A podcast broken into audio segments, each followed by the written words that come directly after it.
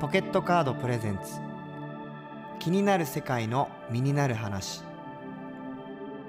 この番組は暮らしをクリエイティブにポケットカードの提供でお送りします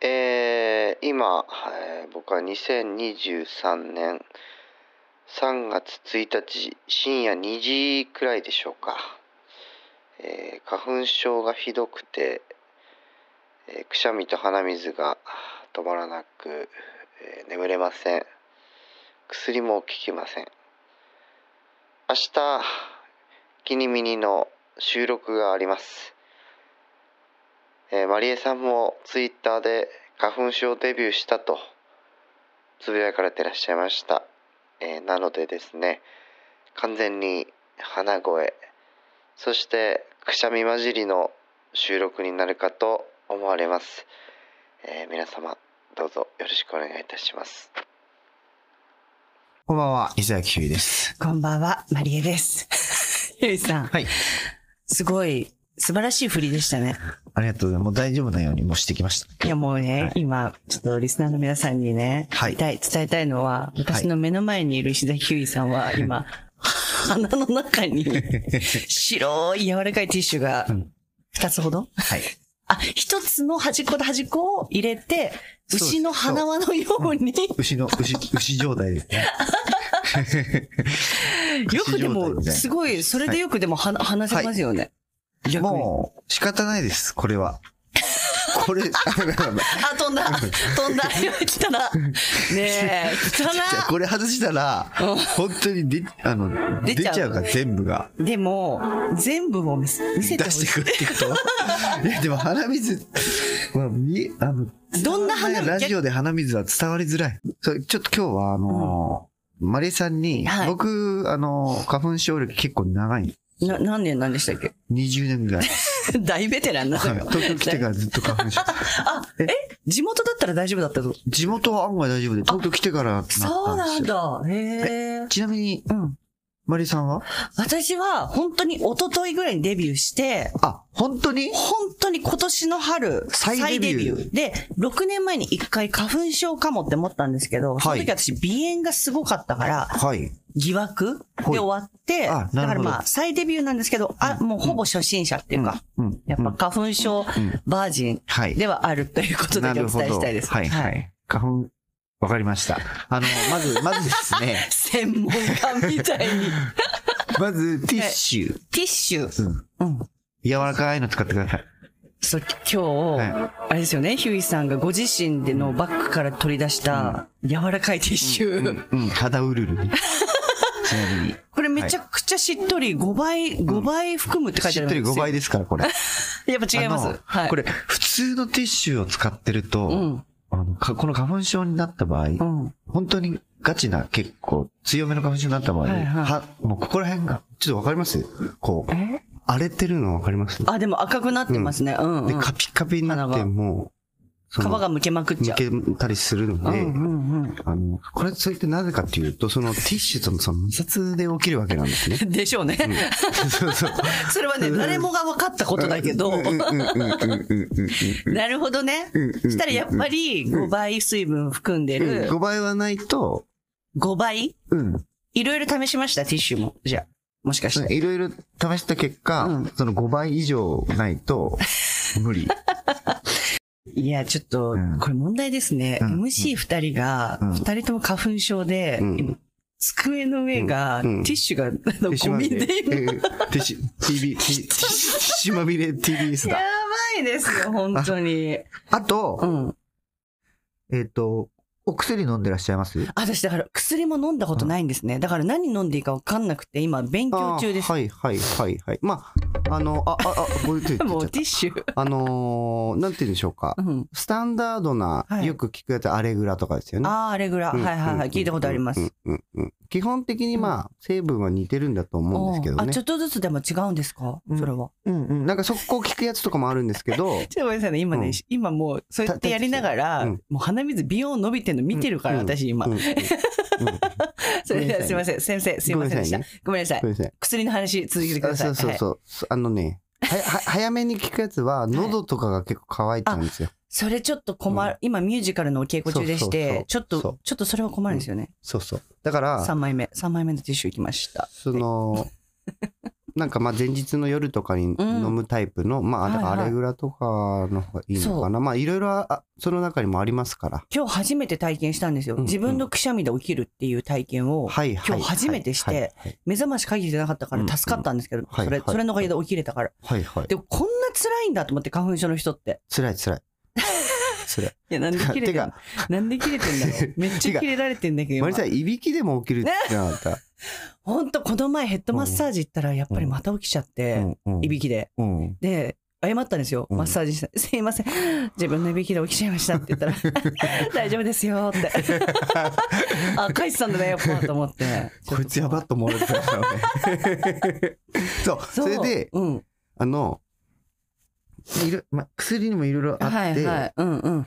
そう、だからいろいろ試した方がいいとはあるんですけ ど、そのなるほど花粉症の薬なるほどねいろいろたあ自分の体に合ううやつ。んうん。僕はちなみにザイザルってやつが、ザイザル。ザイザル。かっこいってい。やつが濁点が多いです。ザイザル。ザイザルが一番 合う。それは薬の分量が多いのか。いやいや、なんかね、でも何かちょっと成分が違うのかな。まあ、へー基本的に一緒なんですけど、はいはいはい。一番効くなと思ったらザイザル。ザ 私はね。言い方がなんか、あれですけどね。でザイザルね。それかはいら最近ちょっと流行、もう一個上のはいはい流行ってるのがあって、うんうんえーこれ注射。注射うん。打てるんですか打てるんですよ花粉症のはい。はああのね、違うく首に打つんですよ。首にうん怖っそうそうそ結んなの構ね歌手の人とかあが結構行ってたりしてそうなそうんそだうへえちょっと今日しこの収録終わったら終いわったら行こうと思ってますえそれは人生初ですか注射はいや2回目とかかな2回目はいやっぱでも注射がじゃあ一番効く注射すんごい効くびっうわくーりするじゃあ皆さんぜひねうんポケットカードを使って注射と注射ねザイザル うんと注射5倍うん水分を含んだティッシュをね、買っ買ってていただき買ってもらたっていねと思います。はい、前回はイベントのコン、イベンターの近藤陽太さんにお話を伺いましあーそうた。素敵でしたね。稲川淳二さんに似てる近藤陽太さん。聞聞き逃した方は、ポッドキャストでも配信してますので、ぜひお聞きください。はいさて、うん今週は、姉ちゃんシリーズ、姉ちゃんシリーズだ第3弾でございまあす。第3弾も来たしかも、うん風呂好きの姉ちゃん。エッチですねああ、やだ。しかも複数。うあエッチですねエ。ッチエッチな回かな今日 ちょっと待って、8時半からそんな放送はしない TBS ラジオ本当はで。すかちょっと楽しみでございますけれどもいい。なそういうたまにはいいいかな。ちょっと鼻の下もね、伸びてますそうそうそうもうし、どうせ伸びてる しうん皮も向けていい感じになってますので。そうですねまあじゃあちょっと今週も一曲、はいヒューイさんの名曲、ちょっとはい聞かせていただいていいですかじゃあ、えーはい聞いていただきます。超石崎で、おっぱいです。この間のセールいっぱい買っちゃった何買ったのヨガマットとウェアとあとストレッチボールヨガ習ってたっけうんうんこれから教室探すの形から入るタイプね買い物って楽しいねお支払いはポケットカードで銭湯が好きな大竹沙織です。港夏美です。有本彩子です。私たちは銭湯フォーエバーです。最近びっくりしたニュースは、えー世田谷区にある銭湯の祖師ヶ谷温泉21が閉業してしまうというニュースです。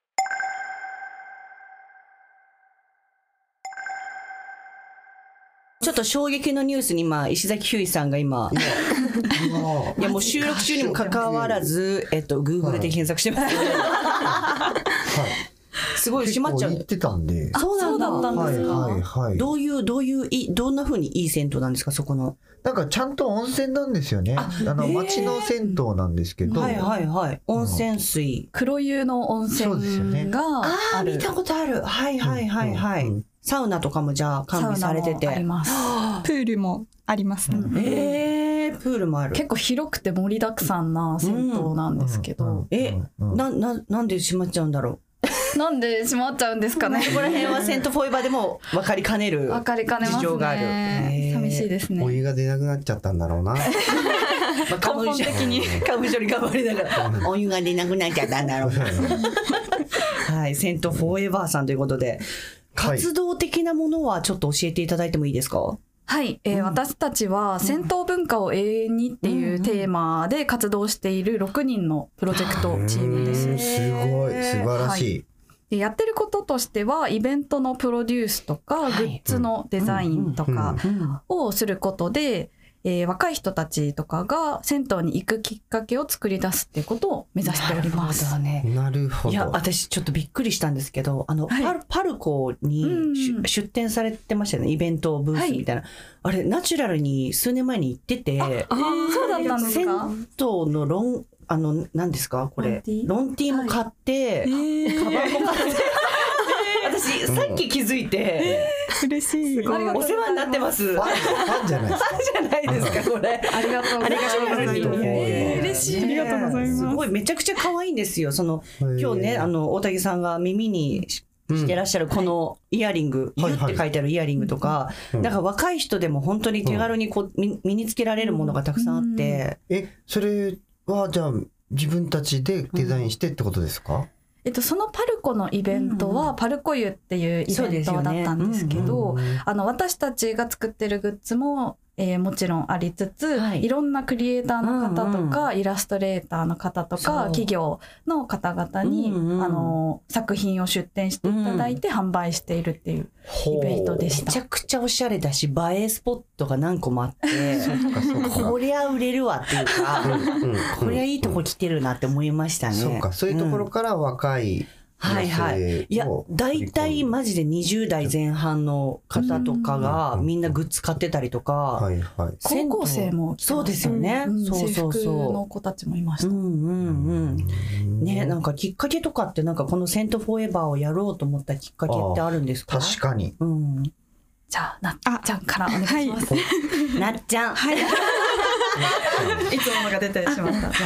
えっと、私たちあの、学生時代の友人と、あと、戦闘仲間、もろもろで6人なんですけど、はいはい学生時代に、えっと、銭湯の併設ギャラリーみたいなのをまず見つけたのがきっかけで、はいはいなんか大学のそのデザイン学科で一緒だった友達と一緒に、えっと、U&U っていう展示を、まあ、みんなで有志団体みたいな感じで企画して、えっと、テーマが銭湯っていうので、展示をやったっていうのが、まず一つきっかけとしてあります。で、まあ、そこでその銭湯に関わるいろんな人たちの、まあ、なんか思いだったりとか活動の内容みたいなのを聞いたり、まあ、その掘り下げていく過程で、あ銭湯ってこんな視点もあるんだとか、なんかこういう風に活動してる人たちがいるんだみたいなのを、まあ、知って私たちもすごいなんか面白いなって思ったんですよね。うん、ただ好きだったものがちょっと興味が湧いてきて、もっと知りたくなるみたいな。そうですねはい、でそこにまあ私たちもなんか面白い形で関わっていけないかなみたいなのを考えながら、まあ、なんかちょっと「戦闘フォーエバー」の原型ができたというか、へいう感じで、はい、このセントフォーエバーって名付け親は誰なんですか？誰だここにはいないサックっていう子がもう一人いるんですけど、はいあそうだったんだいるんですねもうその子がアイデアマン、アイデアマンだ、セントフォーエバーのアイデアマンがいるんですね。いるんですね。あ、こういう企画やろうとか、もう結構じゃあアイディアマンがいろいろ。こうみんなでみんなでセントフォーエバーってめちゃくちゃいい名前じゃないですか。なんか、キャッチーな感じ。あー嬉しいうんあの通称「フォーエバー」って言ってます。フォーエバー。フォーエバー。え、待って、銭湯は消えちゃっていいんですか。永遠だけど。いいのいいの。いいのフォーエバーで。ヒューイさんも結構だって銭湯めちゃくちゃ行かれるじゃないですか。サウナーだし。行きます行きます。はい。こうなんか、銭湯のこだわり、私はこの銭湯、銭湯はここが大事だみたいなのあるんですか、ヒューイさん的に。あのーあ、そもそもあれですか、今このサウナみたいなのがこう流行ってるじゃないですか。その、こう、銭湯と、その例えばスーパああ、確かに、スーパー、スーパー銭湯。そうかねそそういうのも含めちゃっていいんですか活動的には、もう、なんか、なんていうの、街の銭湯を中心に。でスーパー銭湯もあありりサウナ施設もああそうりですか温泉施設も何でもありです、ね、あ何でもありワールドピースですよねはいそれはねお風呂とかもね、はいはい全然私たち大好きなの僕はあのー月見温泉って、あ、月見の湯だっけ月見の湯月見の湯。あら、ちょっと桜上水あ、そうそうそうそうそう。はいさすが。なって銭湯辞書が早いそうそうそう行ったことありますあそこいいっすよね。いいですよね月外気浴が、あ結構街の銭湯的な感じなんですけど、はいはい結構都内は、の今街の銭湯ってすごい混んでるから、そうなんか逆に空いてるとこを見つけるっていうのが難しくて、うんうんうんこの桜井先生のこの月見温泉は若干こう、あの、空いて穴場て穴場感があって。今言っちゃっていいんですかそれ言っち ゃったいやでもまあ共有したいんでそう確かにねみんなとうん確かにだっいいよいうてやっぱこうにぎわった方が戦闘的にはいいですからねやっぱりえちょっとそううんいいすごいごいいいのサウナも大きくてえー外気浴のところもたくさんあってそうそうそういいいいセントフォーエバーの皆さんこれもう私の中でははいセントプロって思っちゃうってい うか多分数多くの銭湯を見てきてると思うんですけどはいはい私の思う、うんはいここの銭湯マジ熱いみたいなのってあるんですかそれ聞きたいですね聞きたい、たくさんある都内縛り都内ああ都内縛りですね確かにあ違くてもいいのかスーパーでもありだしスーパー銭湯でもありだし銭湯もありだしサウナも全部ひっくるめてと関東都内やばい考えあいいです ゆっくり考えようえー、私でも1位私とあ森私さんねありますよ森さんからもうあのーあれですよね巣鴨に巣鴨鴨のスーパー銭湯の名前がちょっとわからない皆さん検索してくださいそこがスーパー銭湯あのソフトクリームとかも置いてあってそこのソフトクリームがめちゃくちゃ形いびつなんです よあのおばおばあちゃんがやってくれるんですけどあー私が行った時はそうだったんだけどあの本当にびっくりするぐらいのあ のなんあの浅草にあるあのビルあれなんて言うんでしたっけあのあ金色のビル金色の雲みたいなやつそうそうそうみたいな感じになっちゃうのえサントリーかサントリーのビルみたいになっちゃうのがあります朝日か いありゃもうねちょっとスタッフ MC 全員ちょっとすいませんさくらさくらそうああ今あーさありがとうございますヒューイさんのマネージャーさんが教えてくれました けど僕のマネージャーが一番詳しいですからお風呂さくらめちゃくちゃいいですね。そう。あります。なんかちょっと、セントプロからの、ここがおすすめだよっていう。有本さん、なんか、もう私、私あるでって顔してる。あでもパッと思いつくのは、自由が丘にある自由が丘緑湯あはいはいいいですよねあそこ私バイトして て、あなんか一番最初の U&U って展示やったところも、そこが併設してる、そこにがやってるギャラリーだったんですけど、やっぱなんか一番最初にずっといた場所だったのでなるほど一番好きかなってちょっとあの居抜きというか、はいあのリノベっていうんですか、うんみたいな感じされてますよね。あそうですそうです、はい2階でなんか茶室があったりとうか、んうんしてうんちょっとおしゃれな感じ。そうでちょっとその元は銭湯なんだけども、はいはいはいはいあのちゃんとこうなんていうかそのそれこそ若い子たちもこうんうんう来れるような感じになって気軽に来れるようなっていうか。へえ、もう普緑通色。の普通のおじいさんおばあさんからみんな来るみたいな場所で、うんちょっとじゃあ、広さも結構あったり。あもうそれが結構シンプルな作りで本当にほん風呂だけ風呂とちっちゃいサウナだけみたいよかっなた緑湯でもすごい綺麗で、はい大好きです確かにすごいありますか大竹さん。そうですね私はあの西小山にある西小山東京浴場っていうところ気になってたが結構好きですね。えー、あそこいいんだ。この特質的なところはどこなんですか特質的なところは、ここが、ここがいいんだよね、みたいあーなんだろうあのめちゃめちゃでかい本棚があるんですよ、へーフロントに。でそこで漫画とか読み放題なるほどねあとあのビールの生ビールのサーバーがあって、クラフトビールが飲めたりするんですよ、お風呂上がりにそういうのが楽しめるっていうのがすごいいいですね。なんか銭湯ってこう湯を上がってうんもう速攻外だとなんか社会にいきなり放り出されたみたいな感じになっちゃって確かにおなんか何かを帰らなきゃとかどっか寄らなきゃみたいな気持ちになるんですけど、フロントが結構広くて充実してるともうなんかちょっとその湯上がりの時間をぼんやり過ごせる、な。確かに、そこちょっとボーナスステージみたいなとこありますよね、ちょっとね。ちょっと外外気に行くにあたってのちょっと心構えというか、そう整ってからまた行こうみたいな。そう、へーそうなんですよそれがすごいありがたいですね確かに。いや、銭湯ってでも、人それぞれの入り方あるじゃないですか。なんか団体こう例えばじゃあ6人のメンバーがいて一緒に行ったりとかするんですか6人全員揃うことってすごい稀なんですよ年に1回とかで。かでもこんな風に3人とか、まあ、4人とかで集まる時はあるので、その時は結構帰りに銭湯行ったりとかしますね。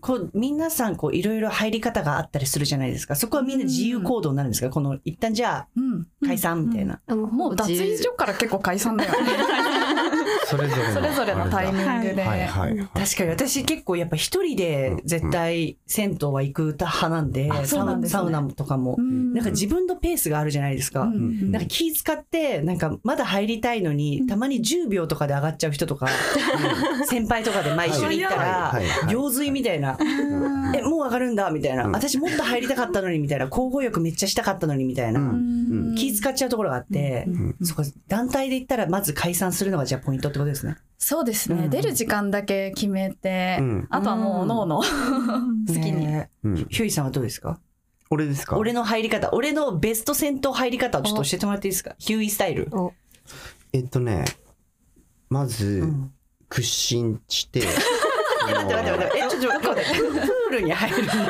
え泳ぐ銭湯で泳泳いじゃダメですよ銭湯はえそうそうそうそうそうそう。そうそう、どっちそうそう。屈伸して。屈伸本当にするんだ。そう、そう、ちょっと体をこう。、これは、膝整えるみたいな。そう柔らかくして。、待って、銭湯に何があるのはい入ってくるようにね。入ってくるように。入って炭酸、ね、炭酸、炭酸温泉みたいな。膝を柔らかくしてると炭酸が入りやすいという、え、これは過去ヒュイ説ですね。そうそうそう。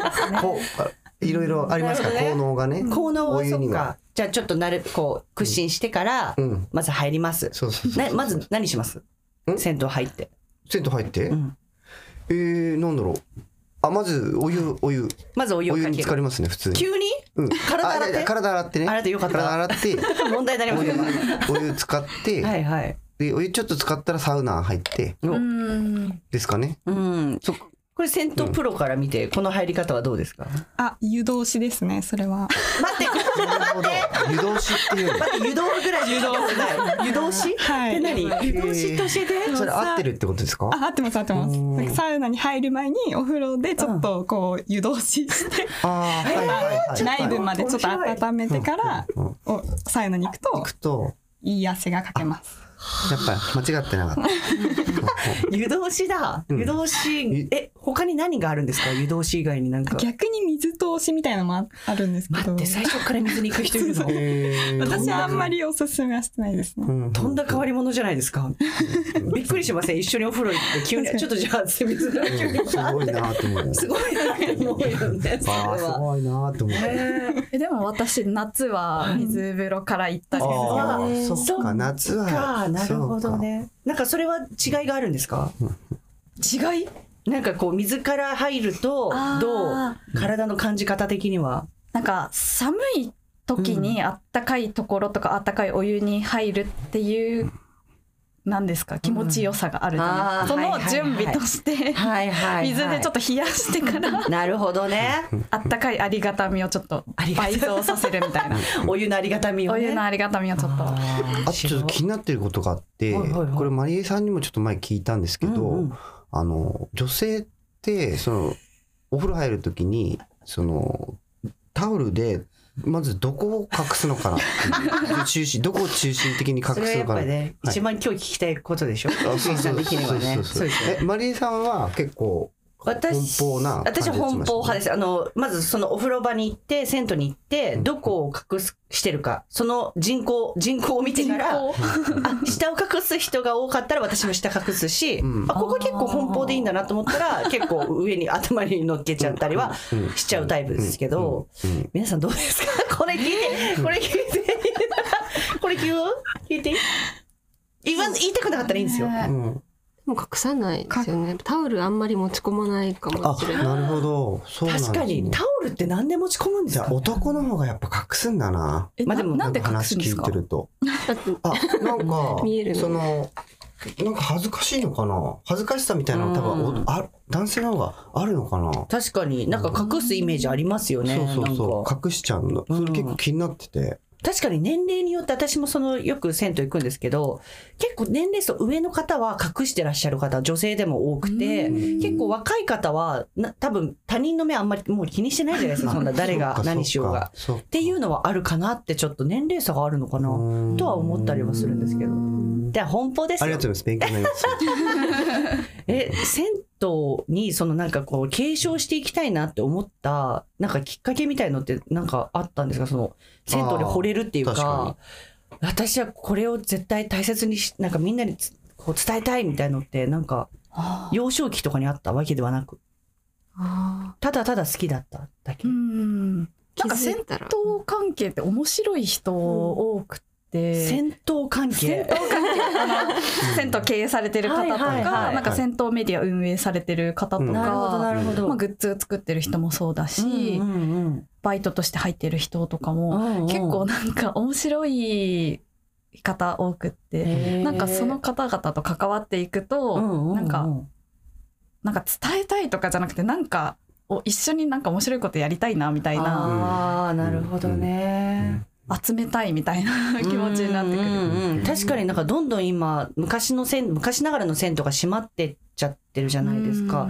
うん、なんか、ね、結構閉じましたよね、本当に本当に閉じちゃうんですよね、ね、なんかコロナとかもあるんですかねああでもそれはあるかもいやあるんじゃないですかなんか多分一時期閉まってるお店とかもありましたしね、えー、そっかそっかうんうんうんうんえー、そっかじゃあちっちゃい頃に何かこう銭湯に行った思い出がとかいうのは別にそんな大きいものはなく、うん、個人的にはおあるあの有本さん、はい、私あの幼少期の家がお風呂がなくてシャワーだけで、うん、えー、たまに友達とか家族とか妹とか2人と行って行ったりとか、ね、遠足の帰り泥だらけのまま帰れないんで。はい はいはい、銭湯友達とワンコインだけもらって親にあ、はいはい、ドデカミンとか飲んで帰るみたいな思い出あいいいい銭湯の思い出ですね確かにエモいエモい私もあのお風呂なしアパートに1年ぐらい住んでたことがあって大学生の頃に本当に台所で一回頑張ってあ のマジで裸になって、あの、浴びたこともあったんですけど、やっぱ無理で、これは銭湯だなと思って銭湯に通い始めたら、そっからハマったんですよね。こんなにやっぱり足を伸ばしてガーって入れることって本当になんか、今東京じゃ無理じゃないですか。普通にマンションとかアパートとか。そうっすよね、広々と、うん、足を伸ばせるのってやっぱないから、うん、それハマっちゃったなと思いましたね。そうそうそうそう。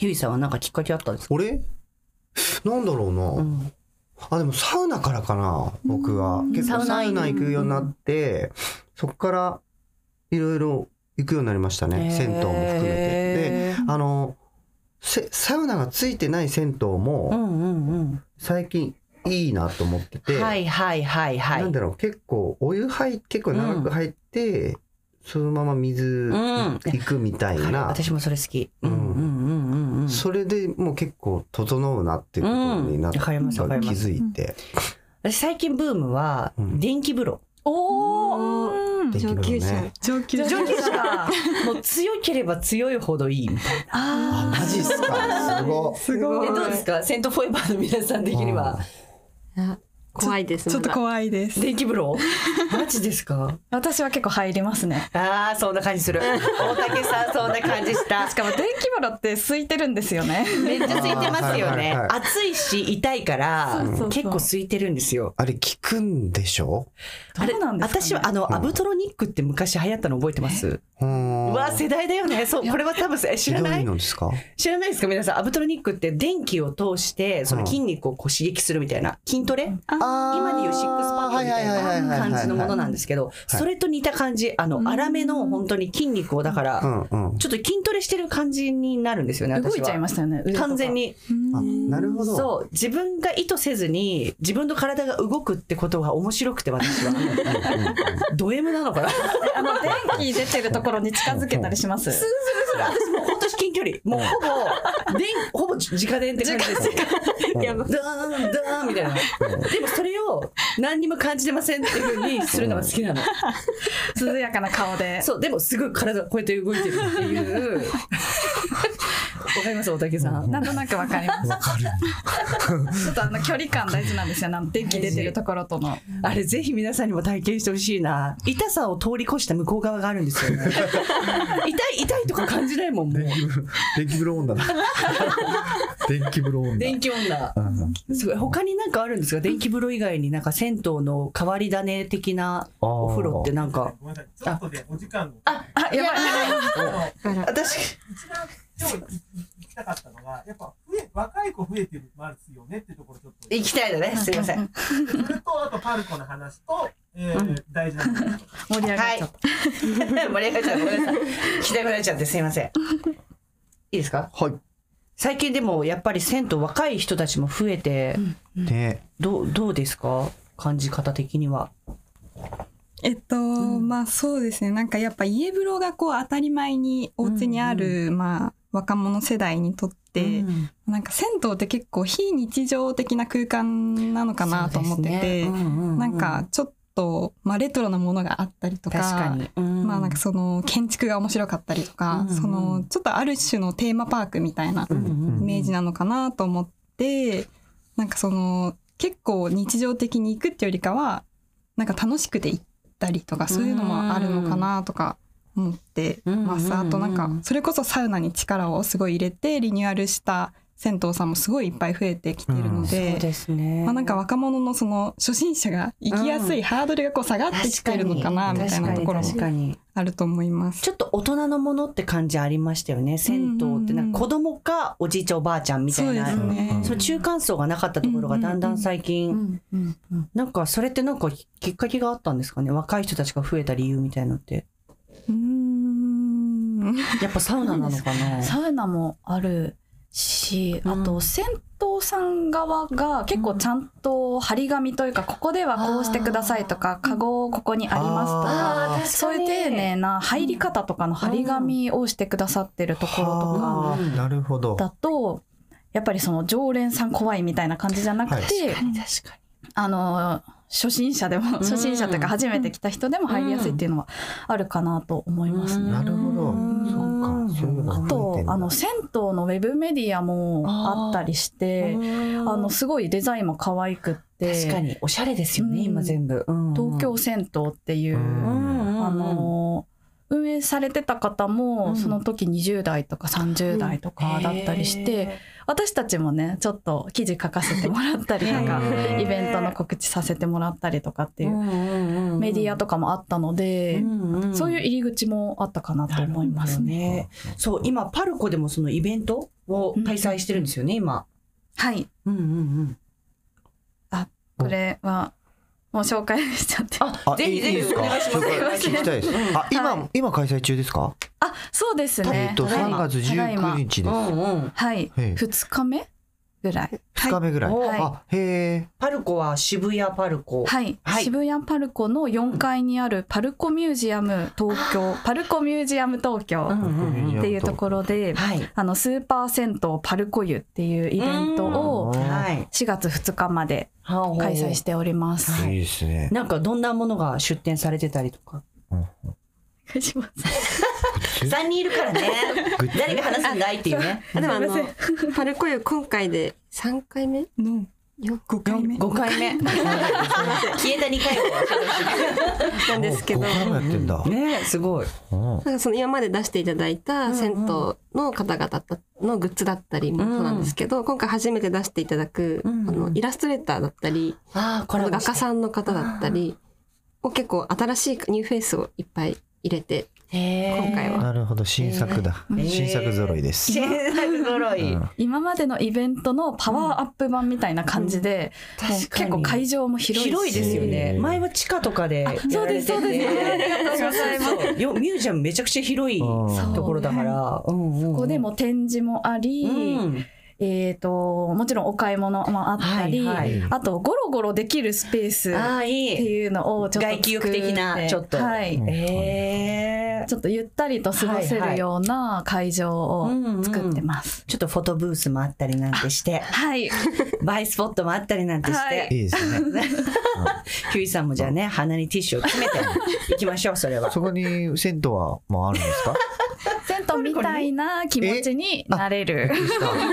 さすがにちょっとパルコに裸の方がいらっしゃるのはあんまお見受けしないかなと思うんですけども。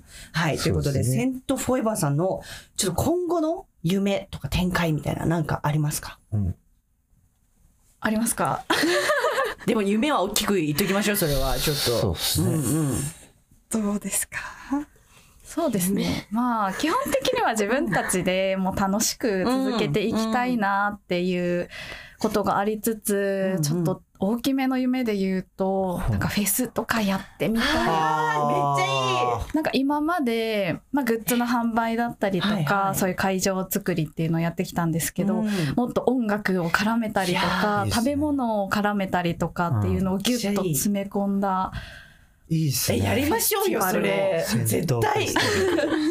ヒューイさんなんだね、もう。銭湯で歌った、歌うといいんです よ。 声が反響してね。響きがね。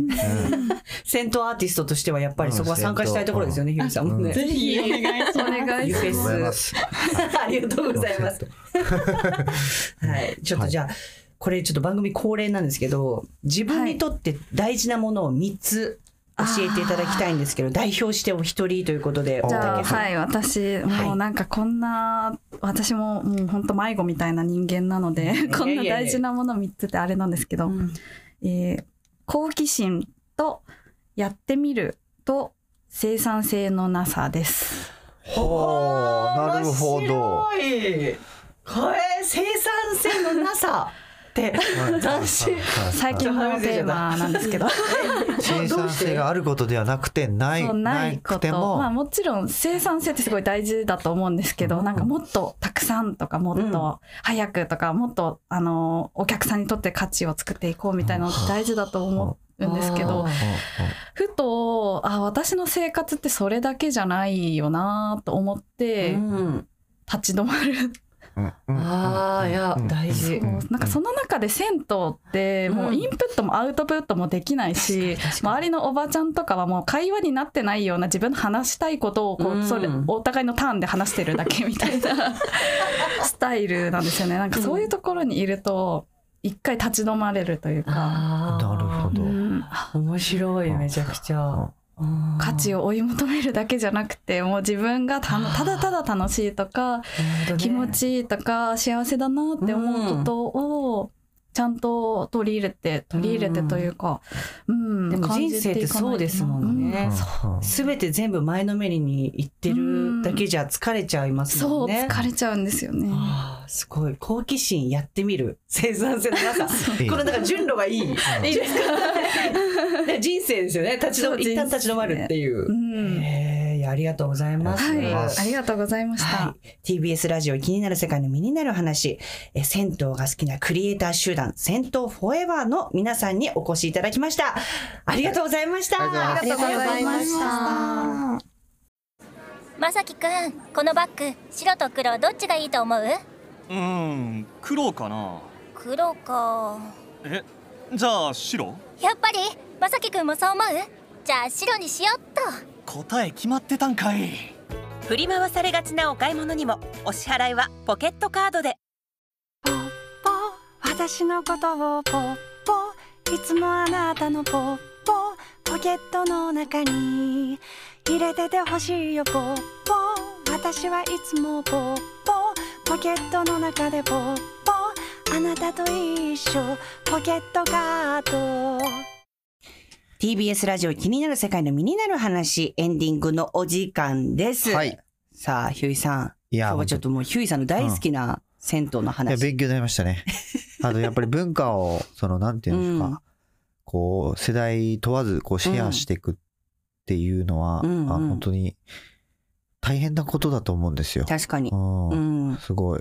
やろうってね、思わないとやらないから。好きだけじゃ続かないですよね、そうそうやっぱ、ね、だからもう、本当にお湯のように温かい方々でした。 まとめ上手。ありがとうございます。 えー、番組では皆さんのボイスメッセージを募集しています。はい、何でもいいです。目の前に見えるものや孤独な夜、はい、旅先、何でもいいので、時間がある時にスマホで録音して送ってください。はい、これ本当送ってほしいですね。ね、ちょっと待ってますからね、ちょっと、ね、お願いします。メールアドレスは、気になるアットマーク tbs.co.jp、気になるアットマーク tbs.co.jp です。はい、えー、お知らせ伊勢崎ひゅい弾き語りツアー2023君がいるライブが4月8日土曜日、横浜赤レンガ倉庫から始まります。うん、ぜひぜひ、あのー、こちら、ツイッターやオフィシャルホームページ、チェックしてください。チケット発売中です。よろしくお願いします。それから、えー、バンドセットも発表になりました。えっ、ー、と、5月の20日土曜日、大阪。はい、それから6月の3日土曜日、東京代官山ユニットでございます。えっ、ー、と、ぜひぜひいらしてください。はい、行きます。お願いします。 はい、えー、じゃあ私マリエの方からは、えっ、ー、と東京と大阪にてえっ、ー、と公演されます、えー、ミュージカルサンキューベリーストロベリーに、えー、出演いたします。今ただいま絶賛稽古中ですので皆さんぜひ、はい、あの検索してみてください。行きます。 絶対来てください。 はい、TBS ラジオ気になる世界の身になる話、えー、来週はクリエイターの姉ちゃんが来るそうです。ちょっと楽しみですね。日曜の夜8時30分にお会いしましょう。はい、ここまでのお相手はマリエと。伊沢九社。せーの。きに。な。 鼻水。る 鼻水。何枚のティッシュで鼻。もう鼻むげちゃうよ。本当に。ありがとうございます。何のお礼なのありがとうございます。ポケットカードプレゼンツ。気になる世界の身になる話この番組は暮らしをクリエイティブにポケットカードの提供でお送りしました。